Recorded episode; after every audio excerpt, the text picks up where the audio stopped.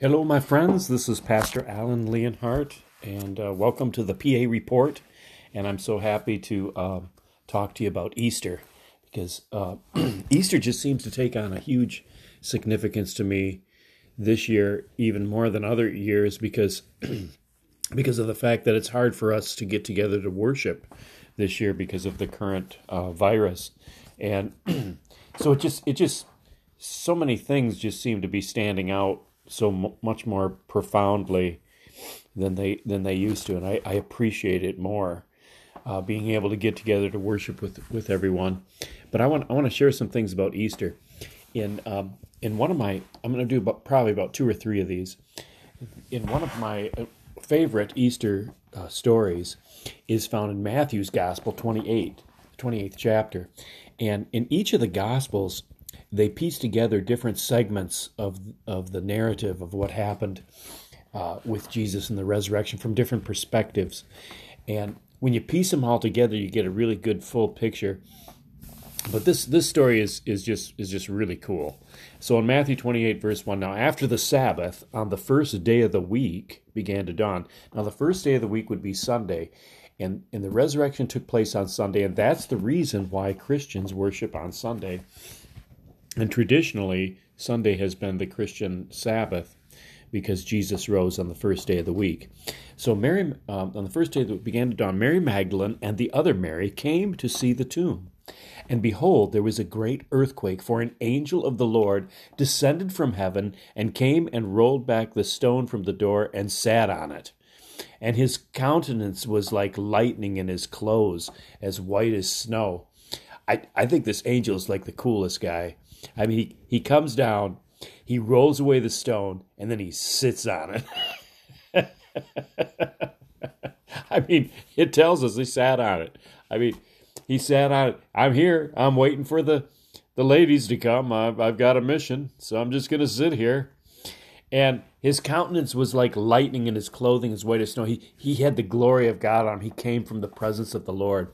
Verse 4 And the guards shook for fear of him and became like dead men. Now, here we have another incidence of, of uh, people being slain in the spirit. I mean, the, the glory was so on them that they were. It, it reminds me of the account of when Jesus was was in the Garden of Gethsemane and they came to arrest him.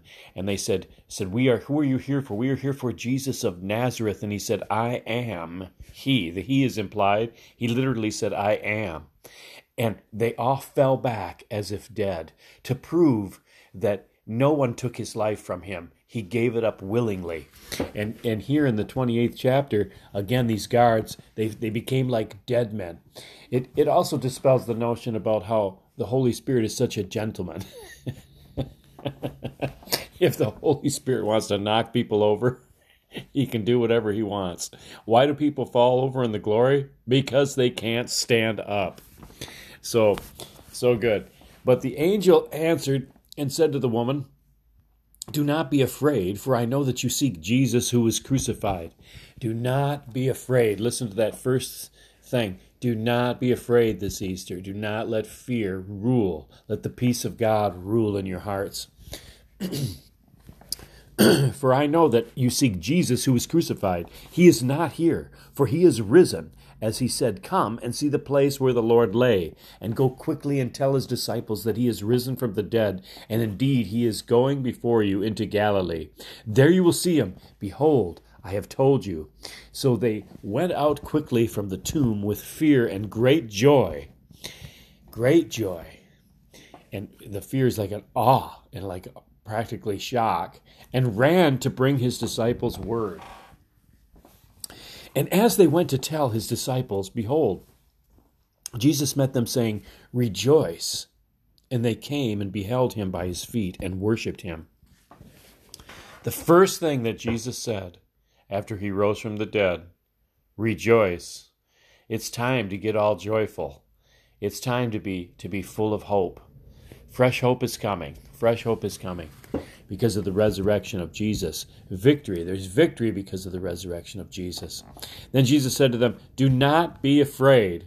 There, there it is again. Don't be afraid. This is time to rejoice. Go and tell my brethren to go to Galilee, and, and, and there they will see me. Yeah, I just I just love this this account. And Jesus, he died vicariously for our sins on the cross. He died for, for our sins, and it was a sad day, even even as we celebrate this. Uh, well, I call it. It's kind of a strange word to use for Good Friday. Uh, it's a somber occasion for Christians as we remember what Jesus paid so that we could be forgiven and have access to a holy God. But it didn't stop there with his death. It it is it he was he became he was when he rose from the dead that put the ultimate seal on on his vicarious death for our sins. There is now victory. There is now new life. There's now not only victory over sin and its consequences, but there's eternal life with Jesus, and there's resurrection life found in him. And because Jesus rose from the dead, we have a confidence that all of our loved ones who died in Christ will rise from the dead. Actually, everyone who who has ever lived, every man, child, every woman will will raise from the dead someday, some to the resurrection of life and some to the resurrection of condemnation. You want to make sure that you're in the right resurrection. So I, implore, I appeal to you and implore you to, to receive Jesus today and to ask Him to be your Lord and Savior and receive His free gift of forgiveness of sins, bought and paid for by His blood and body on the cross, and the victory that He gave you when He rose from the dead to give you hope, hope after death.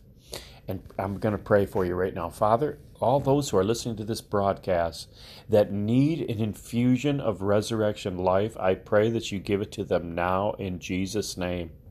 I pray, Lord, that you give them strength, strength to, to, to get the victory that they need in their situation in life today.